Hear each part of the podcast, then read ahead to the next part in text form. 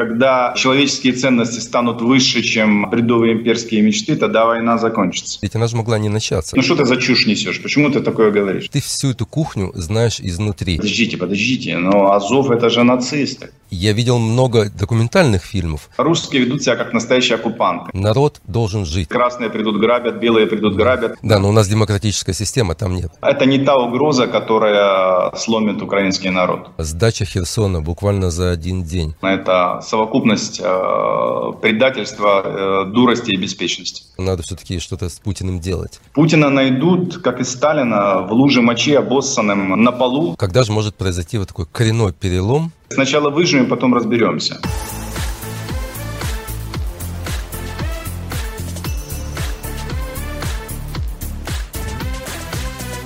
Гвозди. Авторская программа Арика Нудельмана. Гвозди. Добрый день, дорогие друзья. В эфире программа «Гвозди», и я Арик Нудельман. И мы сегодня опять будем говорить о том, что происходит в мире. И наши спикеры обычно это очень интересные люди. И сегодня будет такая неформальная у нас беседа с очень интересным человеком с Украины. Раньше бы я сказал бы «из Украины», сегодня «с Украины». Я даже не знаю, как правильно, в принципе, сказать, потому что все меняется так быстро. Арсен Аваков, бывший министр внутренних дел. Добрый день. Приветствую вас и всю вашу аудиторию.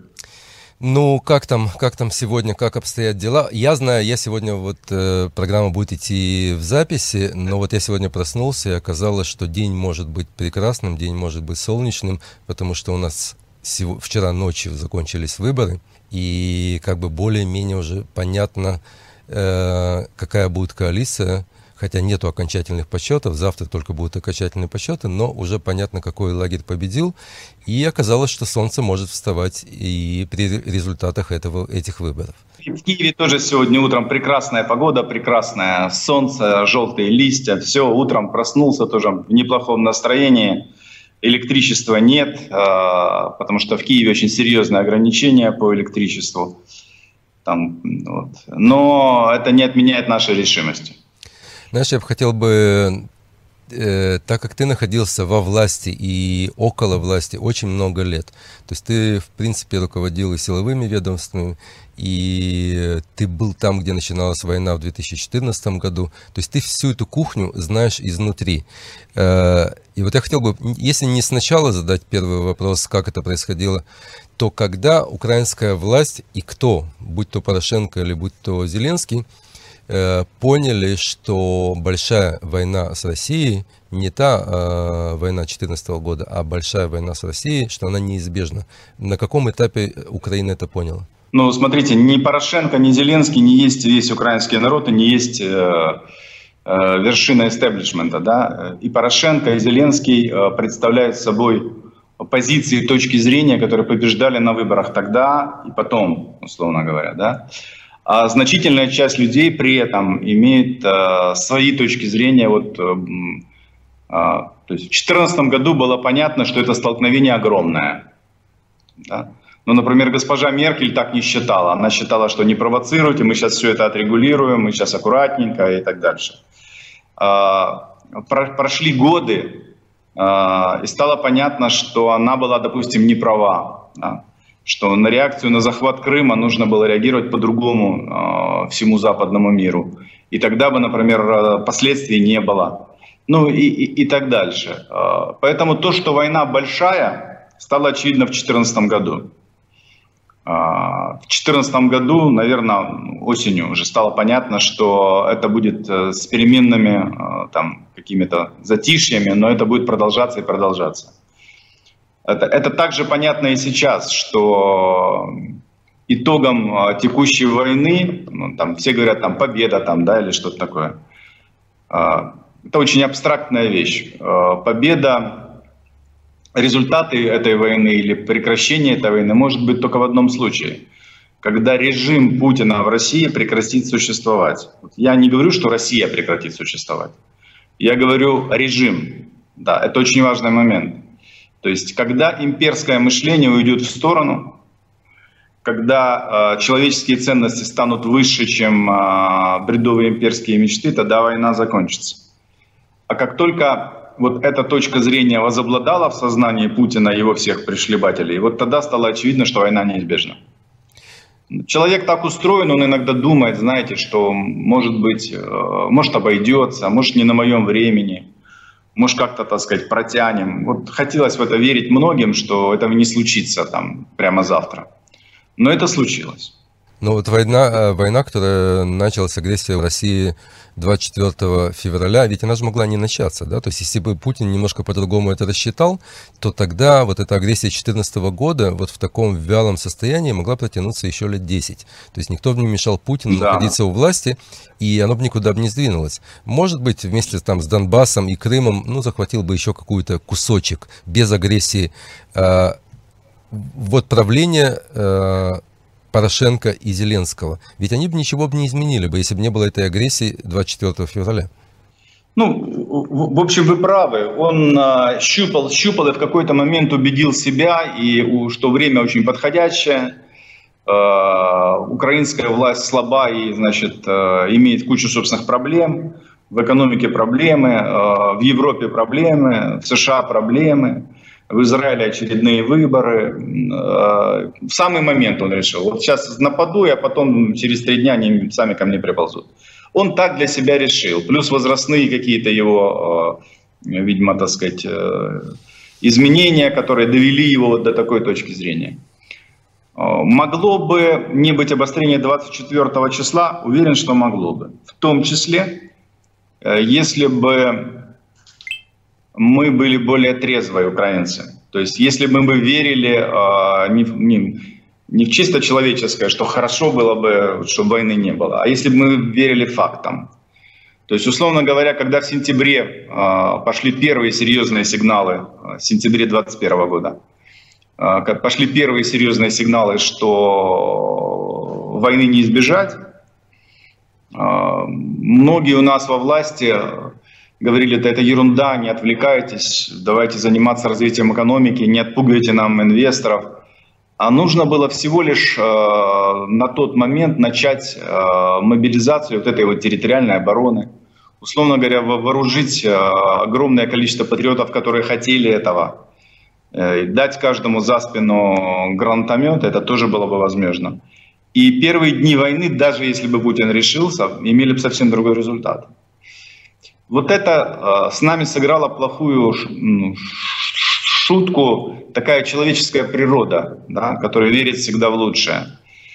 И, ну, не только с нами, это и случилось, наверное, и с европейцами многими, и с теми же американцами, но я думаю, что при определенной нашей готовности Путин, возможно, бы и не решился. Ну вот я просто смотрю по нашей истории, вот Голдемейр в «Войну судного дня» до последнего не верила, что арабские страны стоят уже на границах вокруг Израиля. И хотя данные эти несколько недель до этого уже поступали. И в первые недели судной войны мы потеряли огромное количество военнослужащих, причем этого можно было предотвратить, и война могла быть совершенно другой, да, а мы были на грани... полностью захвата Израиля и уничтожения его. Но такая действительно природа, когда Сталин в 1941-м не верил до последнего разведданным, что войска тоже стоят на границе с Белоруссией, но там другая история немножко. Но вот меня интересует вот такая вот вещь, подготовка Украины в военном плане. С 2014 года по 2022 все-таки было достаточно времени, 8 лет. И мы знаем, что до 2014 года, в принципе, в Украине не было армии как таковой, действующей, боевой, с каким-то опытом. Достаточно было сделано за эти 8 лет для того, чтобы родилась какая-то новая сила, кроме Азова, да, кроме Азова? Хороший вопрос ты задал. Знаешь,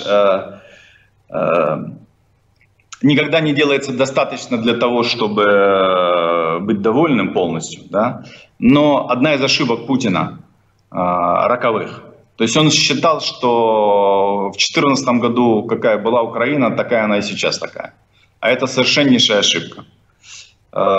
Родилось и сформировалось целое поколение военных, которые, ну, получили совершенно иные профессиональные качества. Они научились воевать, научились выделять главное, научились концентрироваться.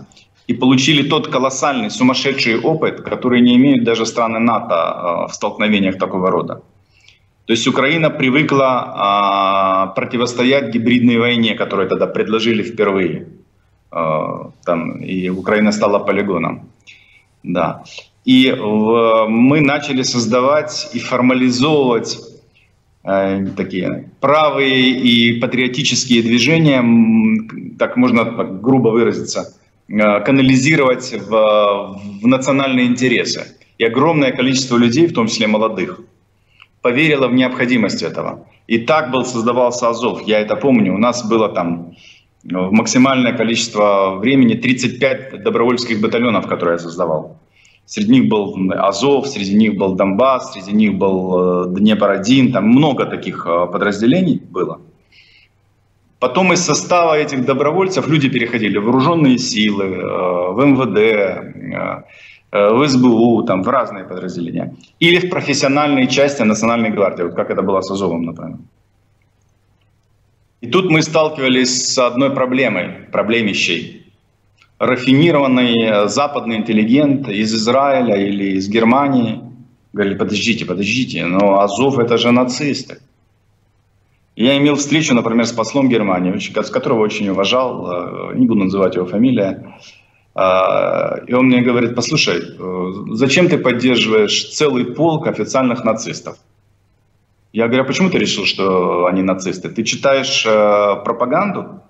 Ты слушаешь русский телеканал «Звезда» или что ты там делаешь? Ну, я вот точно знаю, вот у них татуировки набиты на теле странного свойства. И это мне точно известно. Я говорю: давай проведем эксперимент. У тебя, говорю, есть спецназовцы, работающие в посольстве, на охране посольства? Наверняка же есть, я говорю. Давай возьмем, разденем их по пояс. 5 твоих и 5 азовцев на выбор. И обнаружим, что у твоих ребят татуировки более сомнительного свойства, чем у этих. Да? Если это для тебя аргумент. То есть вот такая вот глупость, такая, знаете, вот. И реагирование на серьезную пропаганду, которой Россия уделяла внимание, создавало сложности. Но даже сквозь вот эти сложности с 2014 года и по сегодняшний день сформировался новый класс военных. Таких, которые и умеют подчиняться, и умеют воевать, и очень-очень мотивированы. Когда-то, знаешь, за несколько дней до войны у нас был большой эфир на украинском одном центральном канале. Савик Шустер его вел тогда. И я сказал: вы не понимаете того, что если вторжение будет, один солдат украинский стоит 10 русских. Мне говорят: ну что ты за чушь несешь, почему ты такое говоришь? Я говорю: потому что мотивация, она дорогого стоит. И мотивация не просто вообще, а на своей земле. А на своей земле у нас каждый кустик стреляет, и каждый клочок земли горит у врага под ногами. Вот это создает ситуацию с украинской армией. Мы можем пропустить удар, мы можем проиграть какой-то бой, мы можем потерять какой-то поселок или город, да? Но у нас невозможен обвал. Да? А вот у русских этот обвал возможен, и мы его увидели, как это произошло в Харьковской области. То есть там было концентрированное поражение на одном из участков, а потом просто русские, у них не хватило духа, они побежали, панически бросая... А наши уже, так сказать, не имея богато сил, тоже уставшие, тоже это самое, просто на загривках выгнали их вот, исключительно за счет качества и средних командиров звена, и наших непосредственных пехотных подразделений, и, конечно, большого военного руководства, которое получило опыт. Вы посмотрите, Залужный с 2014 года, наш главнокомандующий сейчас, он был командиром бригады тогда еще. Сырский, командующий сухопутных войск, это я называю наш высший генералитет, который герой этих операций. Он тогда был командующим целым фронтом этим не специальной военной операции, а антитеррористической операции, АТО тогда мы называли его. Да? Угу. То есть у них колоссальный опыт взаимодействия вот этих всех подразделений, и добровольцев, и регулярных сил, и Национальной гвардии. Вот это все имело место. Другое дело, что огромная проблема, то, чего не было сделано, да? То, чего... не могло быть сделано в силу того, что Запад занимал все-таки промежуточную позицию. Он все время думал, да как-нибудь рассосется, да лучше как-то уговорим, да давайте мирный вариант, да давайте не раздражать. Переоснащение армии на современной техникой отставало. То есть мы, конечно, его переоснащали, и у нас разница просто колоссальная между 2014 годом и нынешним с точки зрения обеспечения и теми же нашими комплексами и Альха, и Стугна, и Нептун, и другими, и с точки зрения БТРов украинских, и с точки зрения там, восстановления танковых систем и антирадарных, в том числе с помощью и западной какой-то поставок, мы изменились. Но сказать, что я доволен, не, я недоволен. То есть я например, вот... по некоторым направлениям вижу, что вот такая легкая расслабленность, как вы говорите, вот как у вас была перед шестидневным, но у нас тоже она была. Вот за счет того, что было неверие. Да. Я вот формулировал тогда и формулирую сейчас. Если есть хотя бы 5% вероятность там, нападения на военного, там, да, или, например, как сейчас можно говорить, атомного удара, да, то ведущие радиопрограммы, вы или гражданский человек, там, да, можете в целом не верить и, в общем, заниматься своей жизнью и там, на крайний случай там, собрать тревожный чемоданчик. А если я государственный муж, если я занимаю должность, то даже если есть 5% вероятность, я должен полностью все приготовить ради таких гражданских, как вы. Вот во многом этот тезис у нас... так как опыта ближнего не было, то он не работал. То есть и это сыграло нехорошую шутку. А в целом мобилизация сил с 24 числа, так как они у нас были мобилизованы в военном смысле, прошла очень неплохо. И тут надо отдать должное и Зеленскому, который сконцентрировался, и, безусловно, военному руководству. Знаешь, вот у меня все время... перед глазами выступление Зеленского, по-моему, в первый же или второй вечер после 24 февраля. Конечно, истории невозможно повернуть назад, но вот как, по-твоему, было бы, если бы Зеленский покинул бы Киев, предположим, бы переехал бы в Польшу, посыпалась бы армия украинская, народ не имел бы такой мотивации, взяли бы Киев и пошли быстрыми темпами Российской Федерации, или бы нет. Мне кажется, что вот это, то, что Зеленский сделал своим шагом, то, что он остался, вот в этот момент родилась новая украинская нация. Абсолютно гордая. Ну, я отчасти с тобой соглашусь, но на самом деле Зеленский сделал то, что он должен сделать. Ну, не всегда президенты делают то, что должны. Ну, слушай, он достаточно гордый человек и достаточно такой стержневой для того, чтобы понять, что он, как президент страны, не может себе позволить никаких слабостей и компромиссов в этой ситуации. И тут надо отдать ему должное, он в этом смысле поступил правильно. На второй вопрос, то я отвечу, если бы Зеленский уехал, посыпалась бы армия и сдали бы Киев, отвечу нет. Потому что структура украинского общества – это не общество, которое в целом полагается на лидера. Да? Наверное, израильское примерно тоже. Любое либеральное свободное общество, оно полагается… То есть ты имеешь в виду, что институтов и гражданских хватило бы, чтобы поменять Зеленского быстро на кого-то другого? Ну, почему поменять? Ну, существует военное руководство, которое… Что произошло на тот момент времени? Зеленский очень за короткое время адаптировался и выстроил работу своей администрации так, чтобы быть эффективным. Молодец. Параллельно и вне зависимости от этого, а может быть в зависимости, ну, в какой-то, но незначительной. Военные тоже собрались, и Залужный, генералитет весь тоже выстроили работу Генштаба соответствующим образом. Тоже работало. Существует дальше третий вопрос. Среднее звено, да? Это самое главное. Как бы ни собирались верхи, Если в среднем ты отдаешь команду, а там она рассыпается и тебя не слушает, все, она бежит к чертовой матери, это не работает. То вот в эти вот дни первые среднее звено и командиры среднего звена и солдаты, они очень серьезно взяли тоже, так сказать, на себя удар. И вот это все вместе сработало.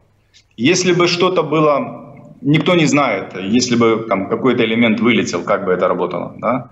Но у меня есть убеждение, что на самом деле Украина устойчивее, чем кажется. У меня, например, через несколько дней было ощущение, блин, а если бы мы еще и подготовились, то вообще бы, так сказать, близко бы даже он не получил ни кусочка ни Херсонщины, ни кусочка Сумщины, понимаешь? Вот по поводу Херсонщины. У меня постоянно... На протяжении, знаешь, вот мы 8 месяцев ведем единственное израильское средство массовой информации официальное, которое 3 раза в день ведет прямые эфиры часовые. То есть мы уже провели больше 700 эфиров в поддержку Украины. Это, да, мы ценим. Это того стоит. Вот мы уже как бы наизусть знаем все. И меня последние месяцы никак не успокаивает, и я задавал этот вопрос и Арестовичу, и другим, пятая колонна. То есть не тот Медведчук, да, который работал на Россию, а те города, которые были захвачены Россией, и когда все-таки есть население, которое, ну, если не с цветами, то вполне нормально встречает российскую армию, устраивается. То есть я понимаю, народ должен жить, они не должны погибать, но немало, совершенно немало население украинского, которое довольно спокойно принимает российскую армию. И вот... Не так, Арик, не так. Вот я попробую с вами здесь не согласиться чуть-чуть. Вообще человек по своей натуре слаб, да, ну, не все же стойкие герои там, да, не все защитники Азов стали. Человек в целом, скажем, на Южной Украине не жил богато, да, то есть у нас проблемы были достаточно, там, ну, кроме Мариуполя. Мариуполь – город, в котором была зарплата средняя выше, чем в Киеве. Благодаря предприятиям Рената Ахметова, которые работали хорошо очень. Ну, то есть проблемы на Луганщине, например, это один из небогатых регионов. Юг Украины тоже один из небогатых регионов. Люди жили плоховато. И то, что оценить там, преимущество стратегического пути там, к европейской цивилизации, там, возможность без виза, возможность образования для детей, будущее через 10 лет, надо иметь некоторый определенный взгляд, который смотрит вперед. А что для них произошло? Для них произошло вторжение. Через несколько месяцев они поняли, что они находятся под постоянным ударом войск, то с одной, то с другой стороны. У них нет воды, нет электричества, нет ничего. Как в том фильме советском говорили, красные придут грабят, белые придут грабят, мы ничего не знаем, что делать. И мне многие мои товарищи, бойцы, рассказывают, я говорю, слушай, а вот вы освободили там Купянск, там, например, там, на Харьковщине, как вас там люди встречают? Он говорит, ты знаешь, одни руки целовали, а другие, наоборот, так злобно бурчали, ну, какого хера, что вы тут этот самый. А когда их начинаешь расспрашивать, то есть... Они для себя, многие, приняли решение, что нам бы лучше не было войны, нам все равно уже. Мы дошли до такой степени отчаяния, что нам все равно. И это тоже отдельное преступление против человечности, понимаешь? То есть довести человека до такого состояния ну, эмоционального и физического, когда людям ценности свободы являются уже 10-степенными. Вопрос, главное, выжить, иметь воду и покушать. Да? То есть это вот проблемы войны. Загонять человека в скотское состояние, когда ты человека загоняешь в скотское состояние, не требует от него... морально. У меня вот относительно того, что происходит в Украине... То, что население более-менее, ну как бы часть населения принимает российские правила игры, у меня всегда картинка с Одессой. Их там... немного, кстати, вот хотел сказать тебе, их немного.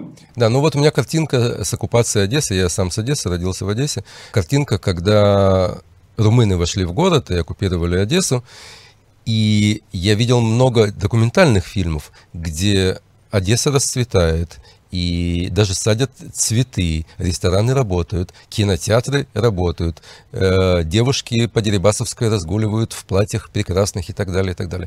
То есть есть свойство у народа принять ту власть, при которой, ну что делать, приходится жить. Да, такие правила игры. Ну вы же утром проснулись, когда у вас выборы закончились, да. Правильно? Вы же примете то, что у вас в результате будет. Да, но у нас демократическая система, там нет. А здесь люди, которые живут в системе большой неопределенности. Да? И они для себя ставят приоритет. Сначала выживем, потом разберемся. Да? То есть я, знаете как, достаточно жестко отношусь к коллаборантам, которые сознательно и четко ведут себя как коллаборанты. А я к людям, которые, там, условно говоря, там, пошел работать в ЖЭК сантехником в оккупационную администрацию, отношусь значительно более спокойно, потому что... Ну, кушать надо. Потому что этим людям нужно как-то жить и существовать, понимаете? Вот. Вопрос, что население хорошо встречает русских там, и так дальше, такого нет. 10%, 15%. Наверное, есть, и то не везде. Да? Нет, я не сказал, что встречают русских с цветами, я это подчеркнул. А потом русские не ведут себя, как в кино в советском, да? Русские ведут себя, как настоящие оккупанты.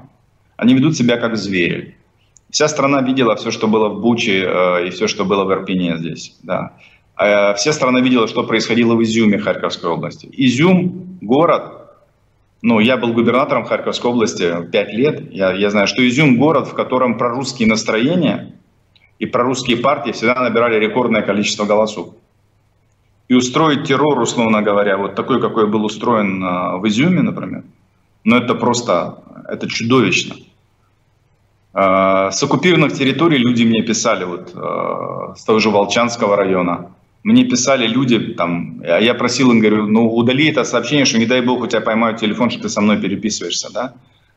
А женщина писала это и писала подробности. Я пишу специально, чтобы вы видели, что такой-то, такой-то предатель. Вот тут у нас забрали то-то, тут у нас убили наших коров, а тут у меня забрали мой последний мотоцикл и так дальше. То есть такие действия, так как оккупант себя ведет, так как оккупант, они... Ну, не оставляют сомнения для большинства людей, куда клониться. Нет, это все понятно. Вот, некоторые считают, что, слушайте, да лучше бы вас вообще не было, лучше бы вы не защищались, а вы лучше бы не нападали. Ненавижу вас обоих, понимаешь? Чума на оба ваших дома. Вот, ну, это такая... Ничего не поменялось, Первая мировая война. Я вот вспоминаю там такие, знаете, депрессивные, как мне тогда казалось, но глубокие романы там Золя или... Ремарка, да, ну ничего не меняется. Вот мне немножко непонятно, почему Украина, может быть, я не знаю, но почему Украина убрала ногу с газа по поводу зверств в Буче или в Изюме, почему мы это меньше слышим, то есть я имею в виду международную общественность. А как ты считаешь, как это, что значит убрала с газа? Я не понимаю, у нас вот, например, ну я ввиду своей прошлой работы там в МВД, понимаю, что идет следствие, как мы это документируем, что это очень серьезная работа, что эти документы готовятся, что они передаются в соответствующую международную следственную комиссию, где участвуют там прокуроры, там, по-моему, 15 стран. То есть тут педали нет, ну, никакой. Тут это очень четко работает. Но сейчас же не это определяет повестку дня нынешнюю, понимаешь? Скажи мне, вот как все-таки произошла вот эта все-таки сдача Херсона буквально за один день? Это вот эта пятая колонна? Я убежден в этом, что это пятая колонна, это совокупность предательства, дурости и беспечности. Я в этом убежден, и сомнений нет. Кое-кого ответственных в этом вопросе уже убрали от ответственных решений и так дальше. Но думаю, что это будет отдельный разговор и отдельное разбирательство по факту, уже в более спокойной обстановке. Ну, по крайней мере, я не вижу, как сейчас там, резко обмениваться какими-то обвинениями в таких условиях. То есть это но, безусловно, в мирное время будет. Или любого там, компетентного человека возникают вопросы, как узкие перешейки с Крыма, нужно было дать пройти практически без боя. Есть такой вопрос. И здесь не обошлось без той самой пятой колонны, о которой вы говорите. Это вопрос не мой и не ваш. Это вопрос, который передают себе, который обсуждают солдаты в окопах, это которые обсуждают офицеры между собой. Да. И дальше, чем выше поднимается уровень знания, тем больше предположений и возмущений на этот счет. Да. Вот. Но такова война, тут так это происходит, понимаешь? Тут важно, на этот момент времени важно, чтобы не было никаких повторений на этот счет. Чтобы тут не было там... Я не верю в войну, поэтому я сейчас разминирую опасное направление, понимаешь? Mm-hmm. Я не верю, что сейчас повторно с Беларуси пойдут на нас атакой белорусские и русские войска. Поэтому мы там не приготовились. Вот я убежден, что сейчас мы, может, и не верим, но уже все заминировано, взорвано и расставлено так, чтобы если кто-то сунулся, получил по шапке. Я кое-где знаю, что это так, кое-где надеюсь, но... Вот это является сейчас самым главным. А так, конечно, это один из самых серьезных просчетов. Причем именно я имею в виду вот на крымском направлении. Крымский перешеек, прежде всего. Вот это. Если бы этого не произошло, то у нас бы совсем другая ситуация была. Не только в Херсоне, а и, главное, в Мариуполе. Скажи, вот север страны... то есть мы понимаем, что Лукашенко это марионетка, понятно, что никто с ним не считается в мире, но Путин его постоянно держит за яйца. И он, как-то ему удается 8 месяцев выкручиваться каким-то путем для того, чтобы не вести свои войска на территорию Украины. То есть как бы быть повешенным в Гааге вместе с Путиным ему, видно, не прельщает. Что вот сегодня происходит, насколько я знаю, что там готовится основа для российских баз. Прибыли туда немало специалистов, которые готовят и лагеря, и железные дороги, и прочие вещи. То есть логистика готовится. Ну хорошо, давай порассуждаем на эту тему. Да. Логистика готовится, действительно, они об этом даже говорят постоянно и так дальше.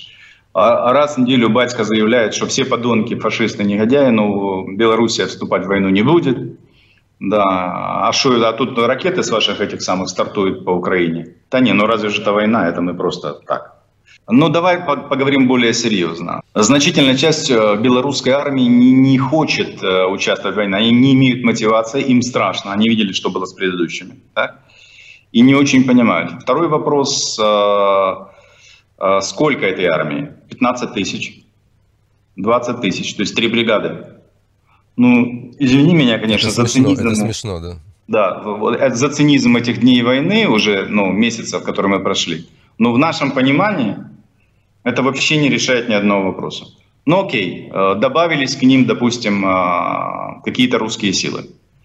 Зададим себе вопрос, какие русские силы? Из вновь мобилизованных? Ну, тоже это серьезные, но это в любом случае люди есть люди, это окопные... солдаты, но они совершенно не готовы. То есть это не является ударной группировкой, которая как врежет и решит вопрос прорыва фронта. Ага.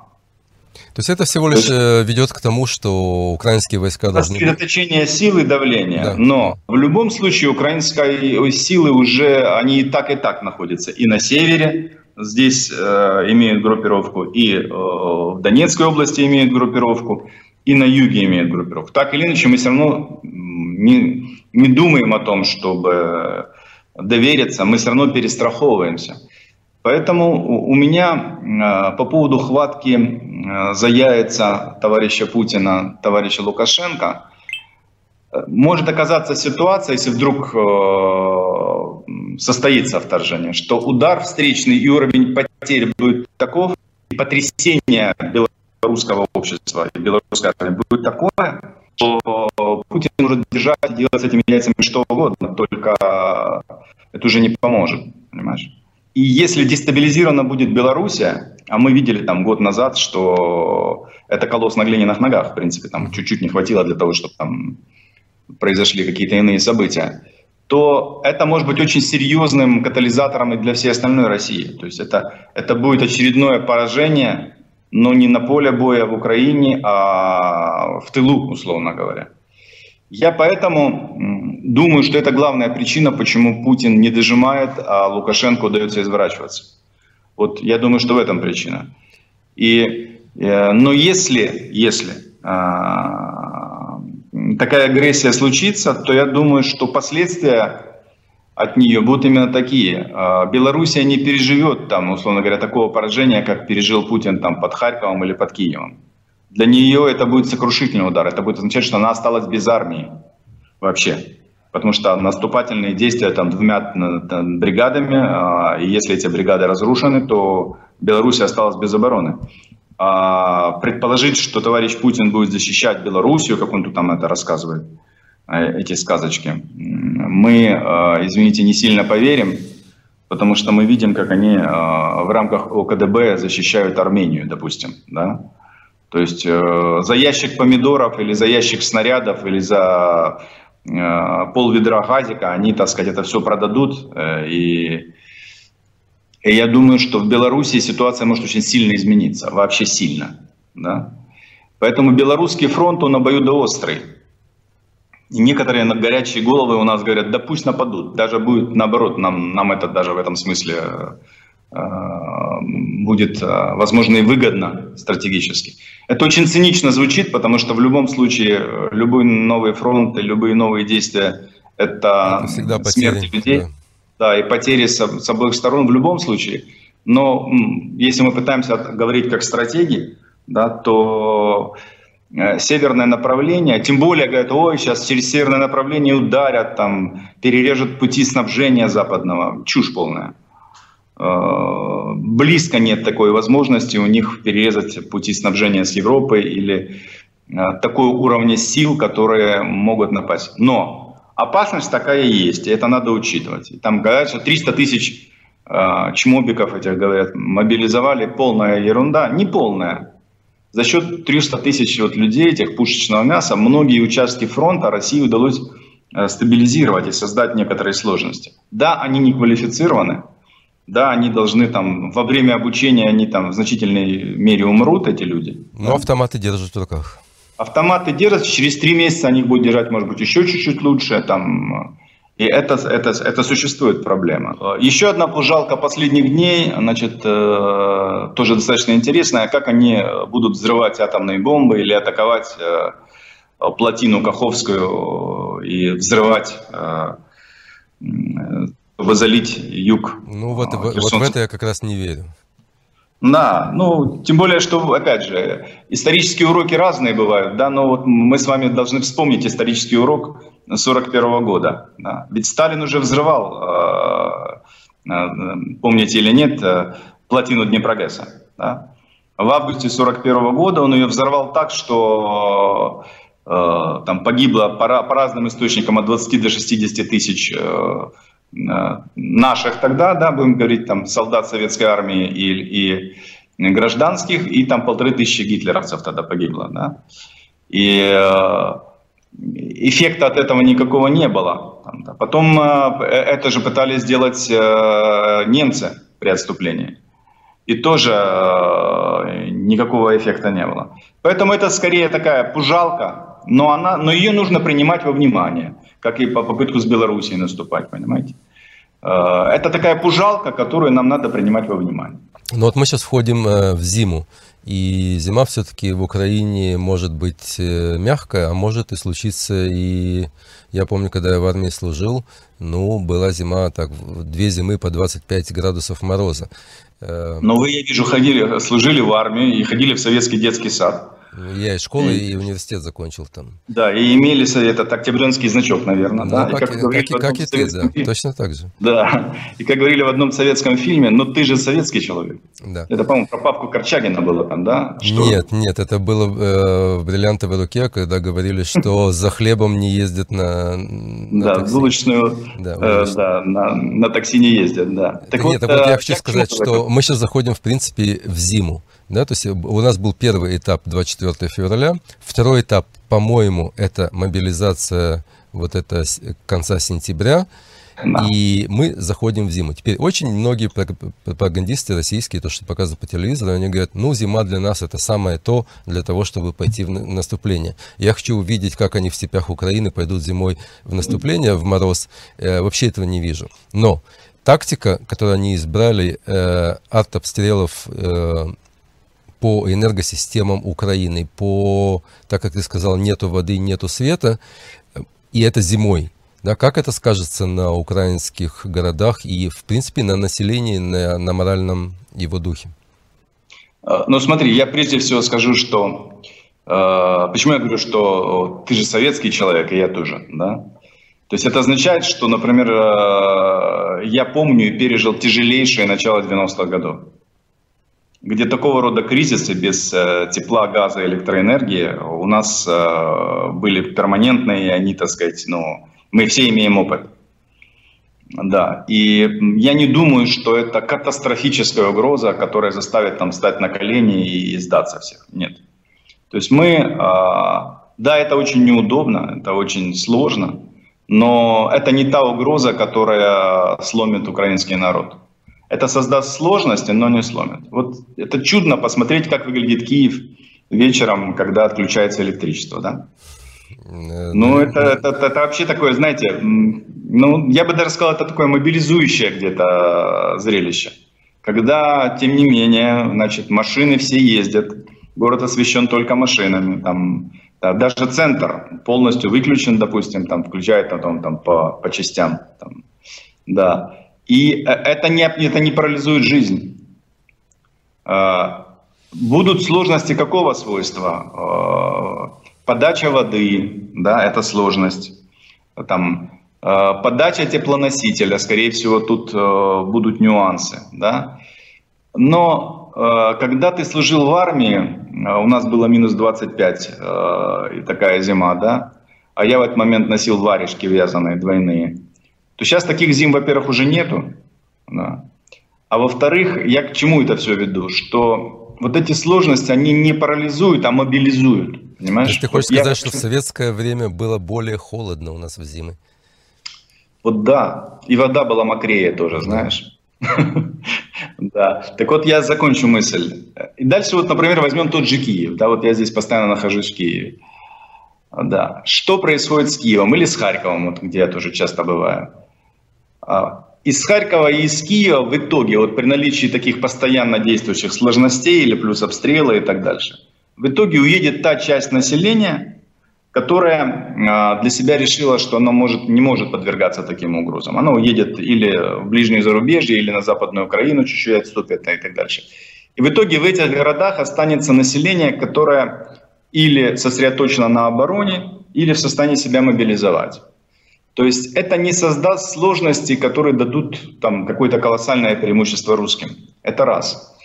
Во-вторых, когда мы говорим о зимнем времени наступления русских войск, там, да, это означает, что они по замерзшим, значит, украинским степям и полям на танках лихой атакой двинутся в нашу сторону. Только проблема в том, что лихой атаках на танках они уже ходили в феврале и марте. И рекордное количество этих танков по мерзлой земле уничтожили мы именно тогда. И это никуда не делось. Наши украинские стугны, британские энлавы и американские джевелины, и много что еще сейчас, это самый удобный момент. Других наступательных козырей у них на этот счет нет. И атака пехоты с пристегнутыми штыками, это все, это кому они рассказывают. И потом, если взять соотношение пехотных сил, у Украины достаточное количество пехотных сил, чтобы сдержать. То есть у нас, я не могу сказать, что у нас... Ну, короче говоря, мы превосходим русских. Тут им будет сложно на нашей земле. Знаешь, у меня вот такой вопрос. Я месяца два назад анализировал и думал, что когда же может произойти вот такой коренной перелом, и что назад дороги не будет. То есть русские не смогут оправиться и что-либо сделать. Это еще было до мобилизации. И мне казалось тогда, что если берут полностью Херсон и бомбят Крымский мост, но так, чтобы его нельзя было восстановить там в ближайшие месяцы, то это будет вот такая критическая масса, которая внутри самой России, вот этих там Кадыровых и прочих, подтолкнет к тому, что надо все-таки что-то с Путиным делать. Но я вижу, что херсонское направление все-таки затянулось, не так просто это сделать, и я так понимаю, там есть команда «Ни шагу назад», да. И не важно, что с этим будет, да, и Крымский мост не так легко разбомбить. Ну, смотри, давай не так попробуем, давай попробуем по-другому. Херсон, несомненно, и все правобережье будет херсонское, несомненно, будет освобождено там, в ближайшие какие-то там обозримое время, да. Вопрос количества потерь при этом, да, он серьезен. Поэтому любой ценой взять Херсон задача так не стоит и не должна стоять. Взятие Херсона очень важно политически, но для военной стратегии, да, меня больше интересует другой берег Днепра. Тот, который ориентирован в сторону Мелитополя, понимаешь? То есть единственное большое стратегическое направление контрнаступления Украины, по большому счету, это со стороны Запорожья на Мелитополь. Тогда-то всюду они отсыпятся сами. Вот на это... Поэтому я думаю, что в ближайшее время фронт стабилизируется без русских на правом берегу, да, без русских. Они оттуда все равно рано или поздно уйдут из Херсона. А то, что ты говоришь, что падение Херсона приблизит конец Путина, мне не кажется, что это очень линейная зависимость, понимаешь? Ну, это полностью такая... российская территория. Да, это накапливается. Но это они сказали, что она российская территория. Когда Путин принял решение о том, что присоединяет в состав Федерации там, несколько областей Украины, то он отрезал себе пути к отступлению, да? И теперь совершенно очевидно, что концовка будет только одной. Путина не будет во главе этой страны, агломерации или что там останется от России после завершения этой войны. Путина найдут, как и Сталина, в луже мочи, обоссанным на полу, понимаешь? И мы вообще должны перестать думать о его каком-то реноме, что с ним будет, как ему сохранить. Да, он никого не интересует, мы не об этом говорим, да. Он никого не интересует. И нам нужно думать о другом позиционировании, вот после того. Я убежден, что никакие Кадыровы и Пригожины не смогут получить там какую-то устойчивую власть в России. То есть это будет период жесткого перехода, несомненно. Да, но этот переход всегда будет опираться на одну большую штуку. На границе с Украиной будет стоять большая армия, за которой будет стоять большой мир. И русские, грызя друг другу глотки, вот эта вот русская элита, должна будет учитывать вот эту стоящую там силу. Вот я думаю так. Ну, я вот думаю, есть много вариантов сценариев, что произойдет с Россией, но мне кажется, мы не можем знать действительно, кто возьмет власть, что будет с Россией, распадется, но то, что она войдет, предположим, в какое-то там десятилетие 90-х годов хаоса и бесправия, пока эти институты гражданские заново выстроятся, это займет очень много времени, и у вас на границе будет стоять, может быть, какая-то дикая страна, неуправляемая, и тут, конечно, помощь Запада... Ну, слушай, у нас она и так стояла, у нас эта бешеная собака бегала вдоль наших границ, мы ее сдерживали, но а Запад говорил, что ну, аккуратненько, вы там сильно не раздражаете. Там, да? Но это ты прав, так оно будет, но у нас других границ нету, это как и у Израиля, а у вас что, есть другой выход? У вас такие соседи, какие есть, и у нас такие. У нас, с другой стороны, только море. Да, вот у нас примерно то же самое. Знаешь, я помню, когда Зеленский первый месяц войны, ты помнишь, он выступал каждый день перед другим парламентом. И да. вот тогда его выступление перед парламентом Израиля, ну, настроило против него абсолютную массу тех, кто были за Украину. То есть это было настолько неудачное выступление, что он настолько понял, что буквально через 2 часа он извинился за свое же выступление. То есть те консультанты, которые ему говорили, что нужно требовать от Израиля, оказались настолько неправы, что даже те, кто были за Украину, а большинство граждан Израиля, они за Украину. Есть такое, да. Есть такое. И вот произошла такая вещь 2 дня назад, за 10 часов до выборов. Центральный канал Израиля в прайм-тайм выпускает интервью часовое с Зеленским. И я вот как, знаешь, как политолог, как бизнесмен, как журналист, я себе думаю, это кто ему посоветовал выйти за 10 часов до начала выборов в Израиле для того, чтобы принять какую-то сторону. То есть Зеленский, давая согласие на это интервью, он принял сторону одной из сторон, которая вчера проиграла. Эта сторона вчера проиграла, но это все равно, чтобы за 10 часов до выбора поехали бы в Москву и взяли интервью у Путина, и тогда было понятно, за чью сторону он говорит. Я думаю, здесь произошла колоссальная ошибка Зеленского, при том, что в этот день было голосование в ООН с этой глупостью, где Украина проголосовала против Израиля. То есть все наложилось в один день. И вот здесь у меня просто просьба, что кто-то его должен консультировать по поводу Израиля в плане ментальности. Израиль — это очень сложная страна, и это Ближний Восток. Это не просто позвонить в Германию и что-либо сделать. С Германией тоже было достаточно сложностей, да. Знаешь, ну ты все сказал, и про глупость в том числе, про это голосование в ООН. Да, я вот считаю, что здесь точно это была, ну, так мягко скажем, глупость определенных дипломатов, причем не только наших, а еще и из израильских сторон. Абсолютно. Я вчера сказал, что оба министерства иностранных дел сели на задницу. Да, и, ну, это абсолютный бред, конечно, да. Я лишь только рассчитываю, знаешь, нельзя же сказать, что у меня нет претензий там к некоторым шагам нынешнего правительства Украины. Легитимно. Они есть, но в этот момент времени... Я стараюсь, даже если когда я вижу ошибку какую-то, я стараюсь, ну, я сначала злюсь, конечно, как квалифицированный человек, потом пытаюсь, если у меня есть такие возможности, так сказать, донести свою точку зрения и дать какие-то советы. Там, их, как правило, не слушают или слушают, там, я не знаю, или выслушивают, там, да. В данном случае я вот полностью разделяю вашу оценку, нужно быть сдержанности. Но вот я хочу, чтобы вы тоже поняли, под каким давлением... эмоциональным и